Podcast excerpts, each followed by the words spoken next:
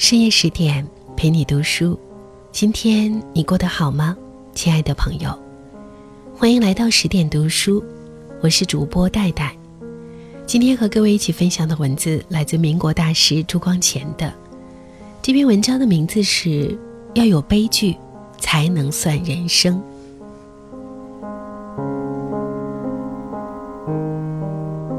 对人生，我有两种看待的方法。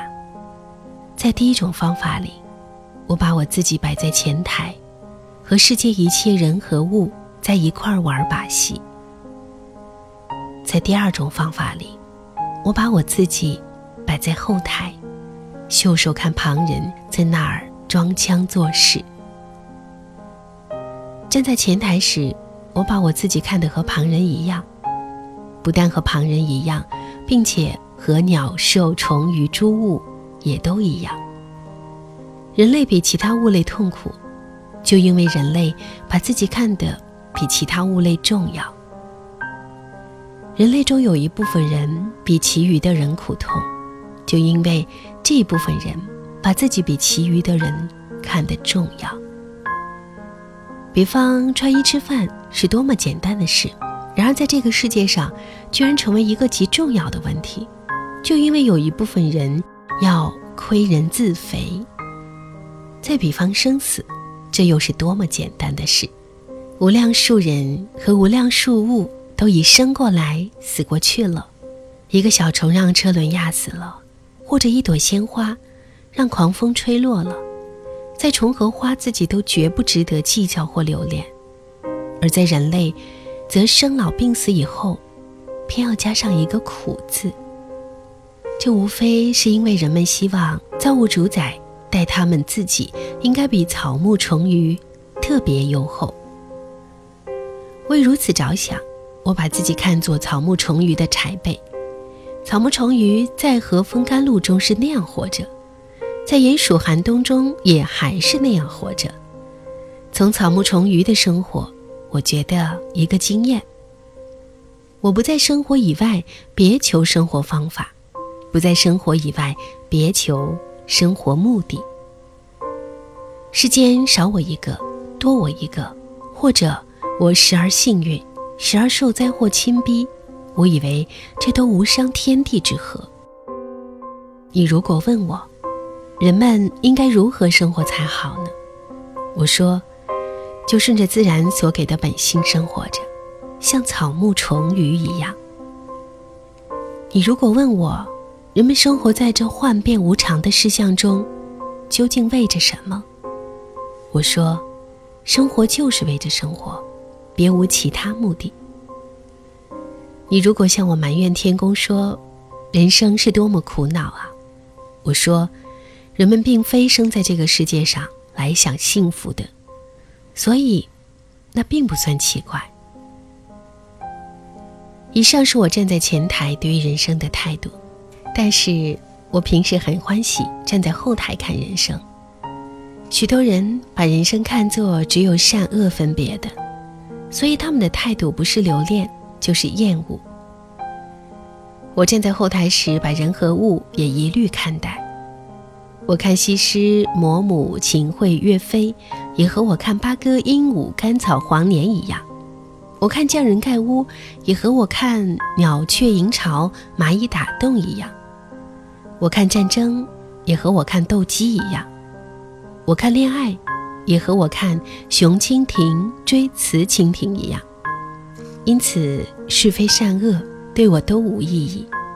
我只觉得，对着这些纷纭扰攘的人和物，好比看图画，好比看小说，件件都很有趣味。我有时看到人生的喜剧，也看人生的悲剧。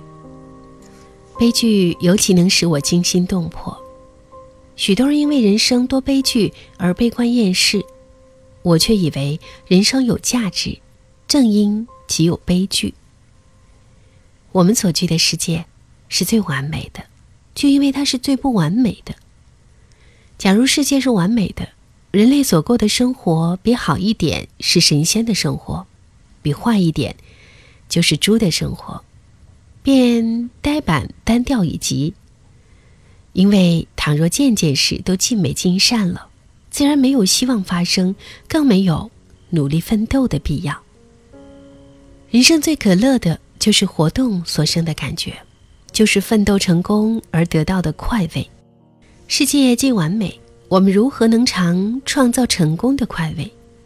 这个世界之所以美满，就在有缺陷，就在有希望的机会，有想象的田地。换句话说，世界有缺陷，可能性才大。悲剧也就是人生一种缺陷，它好比洪涛巨浪，令人在平凡中见出庄严，在黑暗中见出光彩。假如荆轲真正刺中秦始皇，林黛玉真正嫁给了贾宝玉。也不过闹个平凡收场，哪得叫千载以后的人唏嘘赞叹？人生本来要有悲剧才能算人生，你偏想要把它一笔勾销，不说你勾销不去，就是勾销去了，人生反而索然寡去。所以，我无论站在前台或站在后台时，对于失败，对于罪孽，对于央求。都是一副冷眼看待，都是用一个热心精湛。雨后有车驶来，驶过暮色苍白，旧铁皮往南开。这就是今晚分享的大师朱光潜的文字。我想大师就是大师，对于人生看得如此的通透。希望听完的你也有一份自己的感悟吧。我是戴戴。感谢收听今天的十点读书。如果你喜欢这篇文章，别忘了为他留言点赞。如果喜欢戴戴的朗读，欢迎你随时到我的个人微信公众号“带你朗读”找到我。戴是不可取代的戴。感谢收听，下次再会。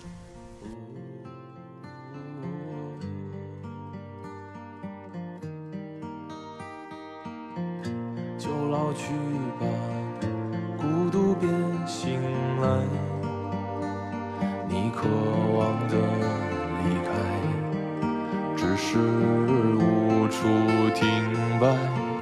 就歌唱吧，眼睛眯起来，而热泪的崩坏，只是没抵达的存在。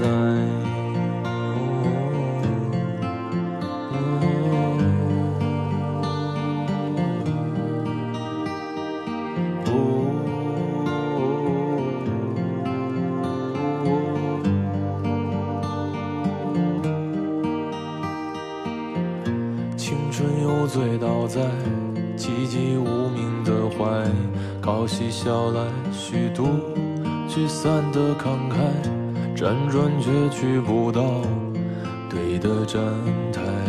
如果漂泊是成长必经的路牌，你迷信岁月中那贫瘠的未来。像遗憾季节里未结果的爱，弄脏了每一页诗，吻最疼痛的告白。而风声吹到这儿，已不需要释怀，就老去吧，孤独别醒来。你渴望的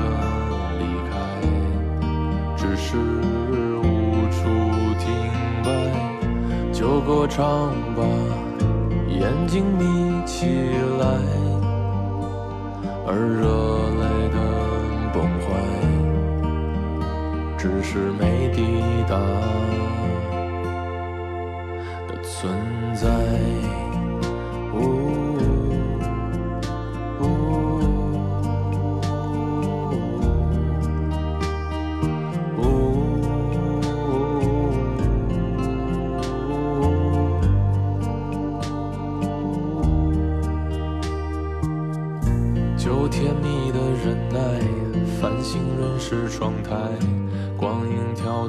着，想在困倦里说爱，在无谓的感慨，以为明白，梦到他的地方，尽已爬满青。